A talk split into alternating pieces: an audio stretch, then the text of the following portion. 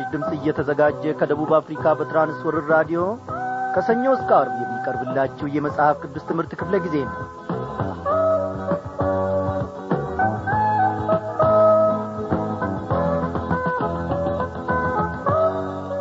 እግዚአብሔር አምላካችን ስሙ ለዘላለም ታላቅ ነው። ቅንና ፈራጅ እውነተኛም ዳኛ ነውና ዛሬም ደግሞ እንደ በደላችን ሳይፈርድብን እንደ ኀጢአታችንም ብዛት እነሆ ሳይቀጣን እግዚአብሔር በምሕረቱ ታድጎን በዚህች ምሽት ደግሞ በቃሉ ማድ ፊት አንድ ላይ ሰብስቦናል። እንደምን አመሻችሁ በጌታ የተወደዳችሁ ክብራን አድማጮቼ። እንግዲህ በዐይን የማንተያየው ነው ነው እንጂ እናንተም ደግሞ ለሰላምታችን አጸፌታውን እንደምትመልሱ እናንተስ እንደምንድናችሁ እንደምትሉን ባለሙሉ ተስፋዎች ነን እግዚአብሔር አምላካችን ለዘላለም እየተመሰገነ ይሁን። እንግዲህ እናንተም በያላችሁበት ስፍራ እየጠበቀ እኛንም ደግሞ በዚህ ታድጎናል። ከቁጥር ሳያጐለን ሁላችንንም አንድ ላይ ሰብስቦን ደግሞ በቃሉ ፊት እግዚአብሔር አምላካችን ይህችን ምሽት አንድ ላይ እንድናሳልፍ አድርጓል። እግዚአብሔርን ምን ይሳነዋል? ጠላት ዲያብሎስ እንደ ተመኘን አላገኘንም። በእውነት ጥርሱን በመንጋጋ ውስጥ እግዚአብሔር ሰብሮታል። አዎ ዛሬ ከእርሱ ጥበቃ የተነሳኔና እናንተ ቆመናል። እስቲ እንዲህ እንበል። እግዚአብሔር ይመስገን ስለታሰረኛል የስሙ ኃይል በልቤ ትርጉም አግኝቷል። ነፍሴን ከአዳኝ ወጥመድ ነጥቆ አውጥቷል በቀኝ አስር ሺህ ባጠገቤ ሺህ ወድቋል ጥርሱን በመንጋጋ ውስጥ ሰባብሮልኛል ስሙ ይባረክ ኢየሱስ እንዳድኖኛል ጉልበት ሆኖኛል እግዚአብሔር ይመስገን የስሙ ኃይል በልቤ ትርጉም አግኝቷል ከአዳኝ ወጥመድ አውጥቷል በቀኝ አስር ሺህ ባጠገቤ ሺህ ወድቋል እርሱን በመንጋጋ ውስጥ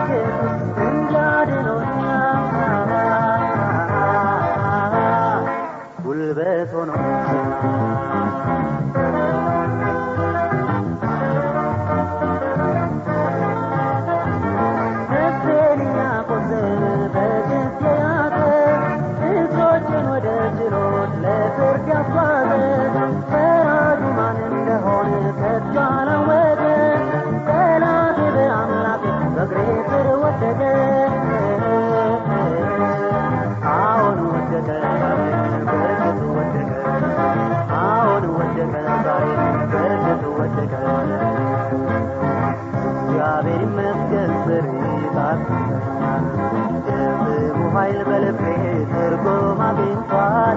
ነፍሴን ከአዳኝ ወጥመድ ነጥቆ አውጥቷል በቀኝ አስር ሺህ ባጠገቤ ሺህ ወድቋል። እርሱን በመንጋጋ ውስጥ ሰባብሮልኛል ስሙ ይባረክ ኢየሱስ እንዲያድኖኛል። ጉልበት ሆኖኛል እግዚአብሔር ሆይ ጉልበታችን ኀይላችን ሆነሃል። መኩሪያችን ልዩ ምልክታችን ሆነሃል። በመውጣታችን ተባርከን በመግባታችን ተባርከናል። እነሆ እግዚአብሔር አምላካችን ሆይ የጠሉን ሁሉ በእግራችን እስር እስኪሰግዱ ድረስ አቤቱ አምላኬ ሆይ በእኛ ላይ ሞገስን አግኝተሃልና እጅግ አድርገን እናመሰግንሃለን።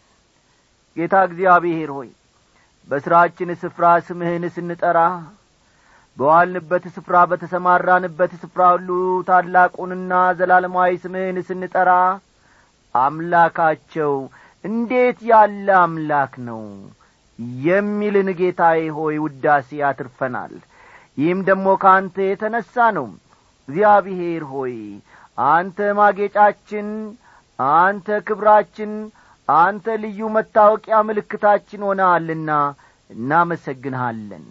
ጌታ እግዚአብሔር ሆይ በዚህች ምሽት ደግሞ እኔንም ወገኖቼንም እኖ ልትናገረን ወደህና ፈቅደህ ደግሞ በጤና ላይ ጤናን እግዚአብሔር አምላኬ ሆይ ሰተህን በፊት አንድ ላይ ሰብስበህናል። ክበር ተመስገን። የዛሬይቱን ቀን የዛሬይቱን ጀንበር እንድናይ አየሩንም እንድንተነፍስ በፀሐዩና በአየሩ ሁሉ እንድንጠቀም ዝናቡንም ደግሞ እግዚአብሔር አምላክ በአግባቡ ስለ ሰጠህን እናመሰግንሃለን። እግዚአብሔር ሆይ ምን ይሳንሃል? ታላቅና ዘላለማዊነት ምንጊዜም አይሟሽሽም ምንጊዜም አይጠፋም ምንጊዜም አይቀንስም። አንተ ለባሪያዎች ለልጆች ቀናተኛ አምላክ ነህና እጅግ እናመሰግንሃለን ጠላት ይነካን ዘንድ ሌላ የባዕድ አምልኮን ደግሞ እናመልክ ዘንድ አንተ እግዚአብሔር አምላኬ ሆይ ስላልፈቀድክና ስላልፈለግ እነሆ ቀንተህም ደግሞ በጉያ ስር ስለ ሸሸከን እግዚአብሔር ሆይ ለዘላለም ክበር ተመስገን። እስከ መጨረሻው ደግሞ ታጸናናለህና እንታመንብሃለን። እግዚአብሔር ሆይ በዚህች ምሽት ደግሞ ከትንቢተ ናሆም መጽሐፍ ስናጠና አስተማሪውን መንፈስ ቅዱስን እላክልን የሥጋንና የደምን ነገር አስወግደ ያንተ የሆነውን እግዚአብሔር ሆይ መማርና መቀበል እንድንችል በዚያም ደግሞ ፍሬ እንድናፈራል እንድትረዳን እንለምንሃለን። በጌታችን በመድኃኒታችን በኢየሱስ ክርስቶስ ያው ስም አሜን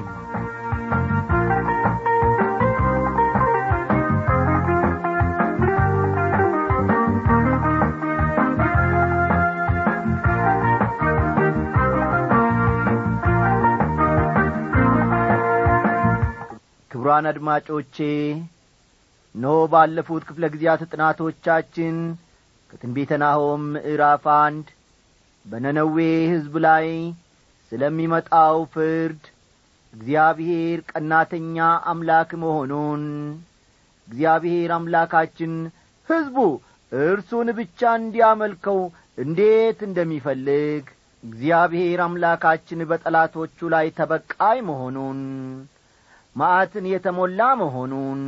እንዲህም ሲባል ደግሞ ለዘለቄታው ኀጢአትን በቸልታ አያልፈውም ማለት እንደሆነ እግዚአብሔር ኀጢአት ላይ በፍርድና በቁጣ እንደሚገለጥ እንዲሁም እግዚአብሔር ትዕግስተኛ ኀይሉም ታላቅ መሆኑን ኖ ከቃሉ መመልከታችን የሚታወስ ነው። በኀጢአታቸው ምክንያት እንደሚጠፉ እንዲነግራቸው እግዚአብሔር ዮናስን ወደ ነነዌ ከዚህ ቀደም ልኮት እንደ ነበረ እንዲሁም ደግሞ ማስጠንቀቂያውን ሰምተው ሕዝቡ ሙሉ በሙሉ ማለትም ከመቶው መቶው ንሳ እንደ ገቡ ከዳር ዳር ወደ እግዚአብሔር እንደ ተመለሱ ይሁን እንጂ በዚያው ንሳቸው ደግሞ እንዳልዘለቁ ብዙም ሳይቆዩ ወደዚያው ወደ አሮጌው ሕይወታቸውና ኑሮአቸው መመለሳቸውን ከትምህርቱ መመልከታችን የሚታወስ ነው እግዚአብሔር በደለኛውን ንጹሕ አይደለም ወይም ደግሞ በደለኛውን ንጹሕ እንደማይለው የእግዚአብሔር ፍርድ የሚያሳየው ጽድቁንና ፍትሕ አዋቂ መሆኑን በምንም ዐይነት ሁኔታ ኀጢአተኞችን በነጻ እንደማይለቃቸው በክርስቶስ በኩል ለኀጢአታቸው የተከፈለላቸው ዋጋ በእምነት እስካልተቀበሉ በቀር ሰዎች ከሚጠብቃቸው ፍርድ የሚያመልጡበት መንገድ እንደሌለ ከቃሉ መመልከታችን የሚታወስ ነው። እግዚአብሔር ለዘላለም እየተመሰገነ ይሁን። እግዚአብሔር የፍጥረት ዓለም ባለቤት መሆኑን ፍጥረትን ሁሉ ደግፎ ያቆመውና ሕልውናውንም እንዲያገኝ ያደረገው እርሱ መሆኑን ከቁጥር አምስት ተመልክተን ትምህርታችንን መደምደማችን የሚታወስ ነው።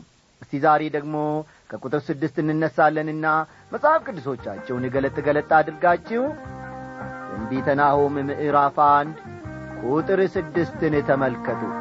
ናሆም ምዕራፍ አንድ ቁጥር ስድስት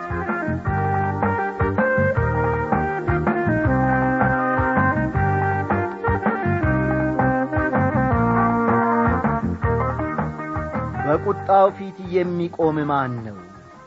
የቁጣውንም ትኩሳት ማን ይታገሳል?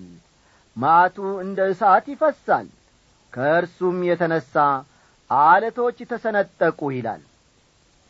ቃሉ በቁጣው ፊት የሚቆም ማን ይላል። የቁጣውንም ትኩሳት ማን ይታገሳል ይላል። አከል ሊያደርግና ሁሉን የሚችል የአምላክን ትዕግሥት አቃለው ነበርና ጥያቄው በቀጥታ የሚመለከተው የነነዌ ሰዎችን ነበረ። ወገኖቼ በዚህ ጉዳይ አስባችሁ ታውቃላችሁን? አዳኝ ከሌላችሁ በቀር በቁጣው ፊት መቆም አትችሉም። ልብ በሉ። ዛሬ ለመጀመሪያ ጊዜ ይህንን የራዲዮ መልእክት ለማድመጥ የቀረባችሁ በቅርብም ደግሞ ወደ ጌታ የመጣችሁ ሰዎች ልትኖሩ ትችላላችሁ። በዚህች ምሽት አዳኝ ከሌላችሁ በቀር እናንተ ሰዎች በእግዚአብሔር ቁጣ ፊት ፈጽሞ መቆም አትችሉም። በእርሱ ፊት መቆም እንዲቻለን እርሱ በወደደውና በተቀበለው በክርስቶስ ውስጥ መሆን ይኖርብናል። ልብ በሉ ይህ መንገድ አንድና አንድ ብቻ ነው። በእርሱ ፊት መቆም እንዲቻለን እርሱ በወደደውና በተቀበለው በልጁ በኢየሱስ ክርስቶስ ውስጥ መሆን ይኖርብናል። ናሆም በዚህ መልኩ የእግዚአብሔርን ኀይልና ቁጣ የሚያሳየው ወደ ፊት አሶር ለወረራ ስትመጣ እግዚአብሔር የይሁዳ ጠባቂና መከታ እንደሚሆን ለማሳየት ነው። ቁጥር ሰባት እግዚአብሔር መልካም ነው። በመከራ ቀንም መሸሸጊያ ነው። በእርሱ የሚታመኑትን ያውቃል ይላል። እግዚአብሔር በዚህ ክፍል ውስጥ እንደምንመለከተው ምንድን ነው መልካም ነው ይላል። ምንጊዜም ይህን መዘንጋት የለብንም። ዘማሪው ደግሞ እግዚአብሔር ቸር ነውና ምሕረቱ ለዘላለም ነውና እግዚአብሔርን አመስግኑ። እግዚአብሔር እያዳናቸው ከጠላቶችም እጅ ያዳናቸው ይናገሩ ይላል። ጊዜ ሲኖራችሁ መዝሙር አንድ መቶ ሰባት ቁጥር አንድና ሁለትን ተመልከቱ።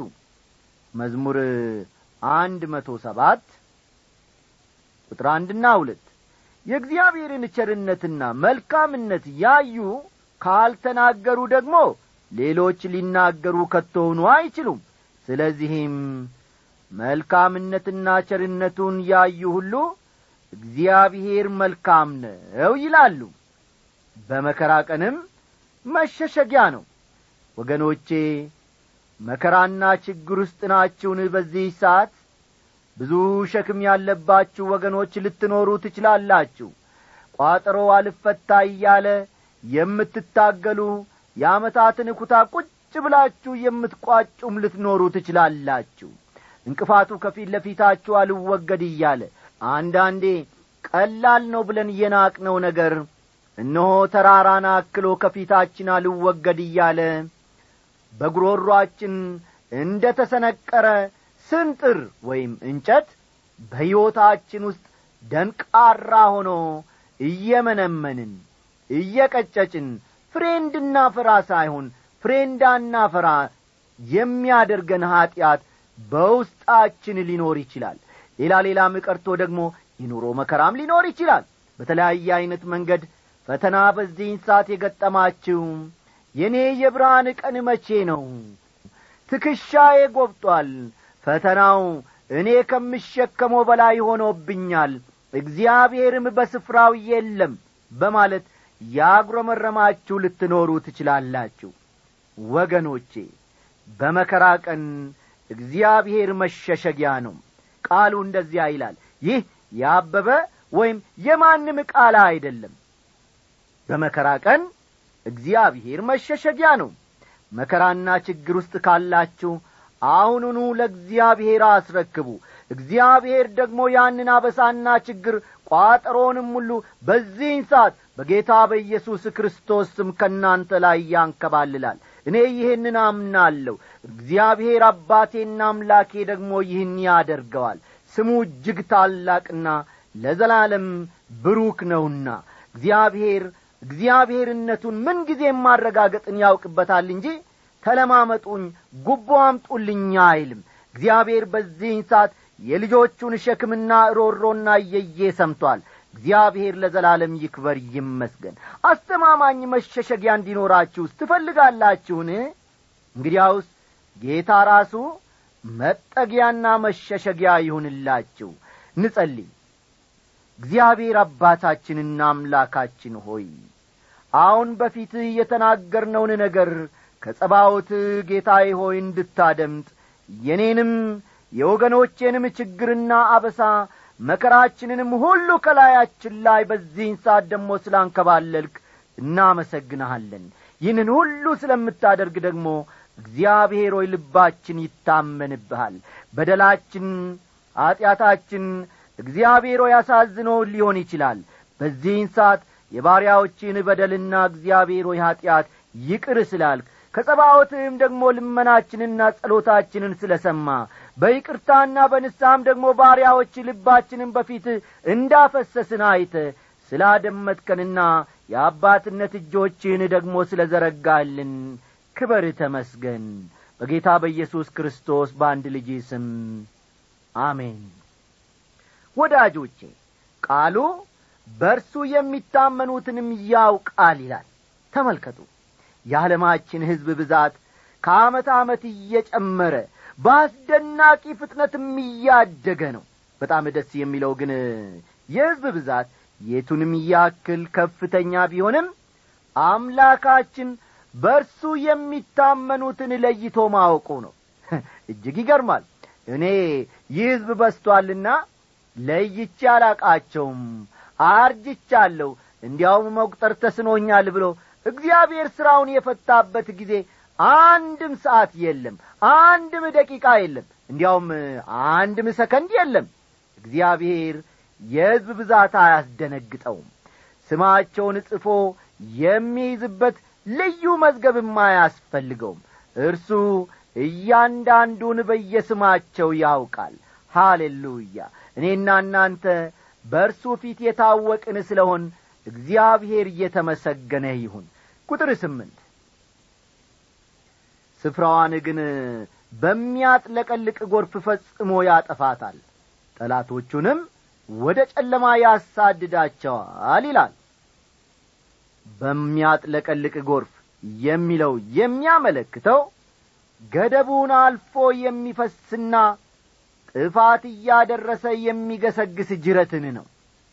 ፈጠን ፈጠን በሉና እነዚህ ነጥቦች ያዙ በሚያጥለቀልቅ ጎርፍ የሚለው ሐረግ የሚያመለክተው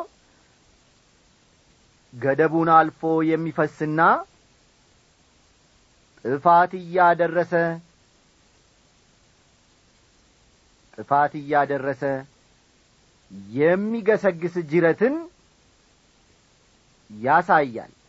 እዚህ ላይ በጎርፍ የተመሰለው ይሁዳን በኀይል አሸንፎ ፈጠን ፈጠን በሉ። ይሁዳን በኀይል አሸንፎ የሚይዘውን የባቢሎናውያንን ሰራዊት ነው። የባቢሎናውያንን ሰራዊት ነው። ቁጥር ዘጠኝ በእግዚአብሔር ላይ የምታስቡት ምንድን ነው እርሱ ፈጽሞ ያጠፋል መከራም ሁለተኛ አይነሳም ይላል። ናሆም ይህን ጥያቄ የሚያቀርበው ለወራሪው አሶር ሰራዊት ነው። የአሶር ኀይል ፈጽሞ ይሰበራል። የዚህን ትንቢት ፍጻሜ የተሟላ ታሪክ ማግኘት ከፈለጋችሁ ወገኖቼ ኢሳይያስ ምዕራፍ ሰላሳ ሰባትን አንብቡ። ትንቢተ ኢሳይያስ ምዕራፍ ሰላሳ ሰባትን አንብቡ። መከራም ሁለተኛ አይነሳም ይላል። እንዲህ ሲል በሌላ አነጋገር ነነዌ ከእንግዲህ ወዲህ ፈጽሞ አትነሳም እንደ ገና አታንሰራራም ማለት ነው። ቁጥር አስር እርስ በርሳቸው እንደ ተመሰቃቀለ እሾ ቢሆኑ በመጠጣቸውም ቢሰክሩ እንደ ደረቅ ገለባ ፈጽሞ ይጠፋሉ ይላል። እርስ በርሳቸው እንደ ተመሰቃቀለ እሾ ቢሆኑ ሲል የሚያመለክተው በአሶር ሰራዊት መካከል የነበረውን ኅብረትና ፈጠን ፈጠን በሉ። በአሶር ሰራዊት መካከል የነበረውን መካከል የነበረውን ኅብረትና ጥምረት ሊሆን ይችላል። ኅብረትና ጥምረት ሊሆን ይችላል ወይም አንድነት ሊሆን ይችላል። እንዲህ ባለ ሰራዊት መካከል ሰንጥቆ መግባት ደግሞ አስቸጋሪ ነው በመጠጣቸው ቢሰክሩ እንደ ደረቅ ገለባ ፈጽሞ ይጠፋሉ ይላል። እግዚአብሔር ጨርሶ ያጠፋቸዋል። የዚህን ፍጻሜ ደግሞ ከትንቢተ ኢሳይያስ ምዕራፍ ሰላሳ ሰባት ትንቢተ ኢሳይያስ ምዕራፍ ሰላሳ ሰባት ከቁጥር ሰላሳ ስድስት እስከ ሰላሳ ሰባት ባለው ስፍራ መመልከት ይቻላል። እዚህ ላይ ለወጣቶች አጠንክሬ መናገር እፈልጋለሁ። ወጣት እያላችሁ አእምሮአችሁ መፍዘዝና መደንዘዝ ሳይጀምር ክርስቶስን ለመቀበል አሁኑኑ ወስኑ ወገኖቼ። ምክንያቱም አንድ ቀን ናሆም እንደሚለው ከሁኔታዎች ግራ ማጋባት የተነሣ የምትንገዳገዱበት ጊዜ ሊመጣ ይችላል። በእንዲህ ያለ ሁኔታ ውስጥ ያለ ሰው ደግሞ ጠቃሚ ውሳኔ ማድረግ አይችልም። አንድ ጊዜ አንድ የሰከረ ሰው በስልክ ሊያናግረኝ እንደሚፈልግ ይነግረኛል። እኔም ከዚያ ሰው ጋር መነጋገሩ ምንም ጥቅም እንደማይኖረው ስለ ገባኝ ወዳጄ አልኩት። ሰማ ወዳጄ ሆይ አሁን እየተናገረ ያለው አልኮሉ እንጂ አንተ አይደለህም። ስካሩ ሲበርድልህ እባክህ አነጋግረኝ በበኩሌ ግን ከአልኮል ጋር መነጋገር አልፈልግም ስል መለስኩለት። የነነዌ ሰዎችም እንዲሁ በገዛ ኀጢአታቸው ሰክረው ስለ ነበር ውሳኔ ማድረግ የማይችሉበት ደረጃ ላይ ደርሰው ነበረ። ውድ አድማጮቼ እንዲሁም ወዳጆቼ ብታምኑም ባታምኑም ቢገባችሁም ባይገባችሁም እግዚአብሔር በግለሰቦችም ሆነ በመንግስታት ላይ የሚያስተላልፈው ፍርድ ምንጊዜም ጽድቅና ትክክል ነው። አስተውሉ። ምንጊዜም ቢሆን ጽድቅና ትክክል ነው። ያም ሆኖ ግን ዛሬም ቢሆን የፍቅር አምላክ መሆኑን አይሽረውም። ዛሬም ቢሆን በኀጢአታቸው የጠፉ ሰዎችን ማዳን እግዚአብሔር ይፈልጋል። ሐዋርያው ዮሐንስ እንደሚነግረን እርሱ የኀጢአታችን ማስተሰሪያ ነው። ለኀጢአታችንም ብቻ አይደለም ነገር ግን ለዓለሙ ሁሉ ኀጢአት እንጂ ይላል። አንደኛ ዮሐንስ ምዕራፍ ሁለት ቁጥር ሁለትን ተመልከቱ። አንደኛ ዮሐንስ ምዕራፍ ሁለት ቁጥር ሁለት አሁን ደግሞ ቁጥር አሥራ አንድን ተመልክተን የዛሬውን ትምህርታችንን እናገባድዳለን በእግዚአብሔር ላይ በክፉ የሚያስብ ክፋትን የሚመክር ከአንተ ዘንድ ወጥቶአል ይላል። ዋና ከተማውን ነነዌ ላይ ያደረገው አሶር በጠላትነት እስራኤል ላይ ተነስቶአል ብዙ የመጽሐፍ ቅዱስ ምሁራን እንደሚስማሙት በክፉ የሚያስብ ወይም ክፉ መካሪ የተባለው የአሶር ንጉሥ ሰናክሬም ነው። ልብ በሉ ይህ ሰው ማን ነው ማለት ነው? ንጉሡ ሰናክሬም ነው። ይህ የሰናክሬም ወረራ በቅዱሳት መጻሕፍት ሦስት ጊዜ ተጠቅሷል። በሁለተኛ ነገሥት ምዕራፍ አሥራ ስምንትና አሥራ ዘጠኝ።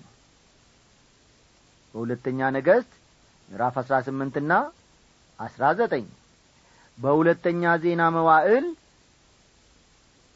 ምዕራፍ ሰላሳ ሁለት በሁለተኛ ዜና ምዕራፍ ሰላሳ ሁለት እንዲሁም በኢሳይያስ ምዕራፍ ሰላሳ ስድስትና ሰላሳ ሰባት ተጠቅሶ እናገኛለን። እግዚአብሔር አንድን ነገር ሦስቴ ከተናገረ ደግሞ ቆም ብለን ማሰብ ይኖርብናል። ናኦም ስለዚህ ክፉ መካሪ ስለሚባለው ሰው እየተናገረ ነው። ታሪክ እንደሚነግረን ብዙ የአሦር ሰራዊትን አስይዞ ሰናክሬም ራፋስቂስን ወደ ኢየሩሳሌም አዝምቶት ነበረ። ራፋስቂስ በወቅቱ የይሁዳ ንጉሥ በነበረው ሕዝቅያስ ላይ የዛቻና የማስፈራራት ቃል የተናገረ ሰው ነበረ። ይህን የሰማው ሕዝቅያስ የሚያደርገው ጨንቆት ተርበተበተ ፈራ። ምናልባትም ለተወሰኑ ቀናት እንቅልፋቶ ሳይከርም አልቀረም። ይሁን እንጂ ሕዝቅያስ ወደ ቤተ መቅደስ ሄዶ ስለ ሁኔታው ለእግዚአብሔር ተናገረ። የፈራበትን የደነገጠበትን የተጨነቀበትን የተርበተበተበትን ጉዳይ ወደ መቅደስ ሄዶ ሁኔታውን ሁሉ ግልጥልጥ አድርጎ ለእግዚአብሔር ተናገረ። በኋላም ራፋስቂስ አንድ ቀስት እንኳ በኢየሩሳሌም ላይ እንደማይሰነዝር በነቢዩ ኢሳይያስ በኩል መልእክት መጣለት። ብዙም ሳይቆም ደግሞ ራፋስቂስ ሰራዊቱን ከዚያ ስፍራ አንስቶ ሄደ። ምክንያቱም በወቅቱ አሶር ግብፅን ለማጥቃት ዝግጅት ላይ ነበረችና ሰናክሬም የራፋስቂስን ወታደራዊ ኀይል ድጋፍ ይፈልግ ነበርና ነው። ከዚያ በኋላ እግዚአብሔር ራሱ የአሶርን ሰራዊት ደመሰሰው። በዚያ ወቅት አሶር ሰሜናዊው የእስራኤልን መንግሥት ወሮ ነበር። በሕዝቡ ላይ ብዙ ጭፍጨፋና ግፍም ፈጽሞ ነበረ። ይህን የሰማው ይሁዳ ደግሞ ነገ ለእኔም አይቀርልኝም በማለት እጅግ ፈራ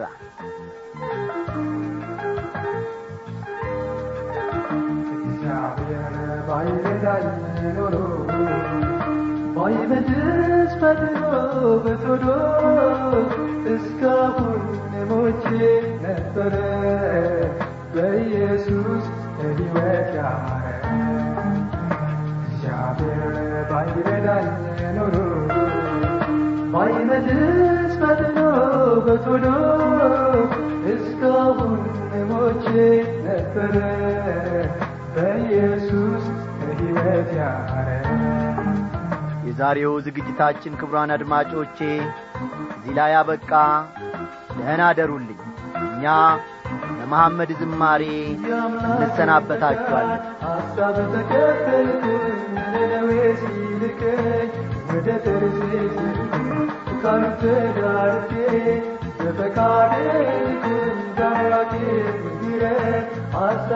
አደርኩኝ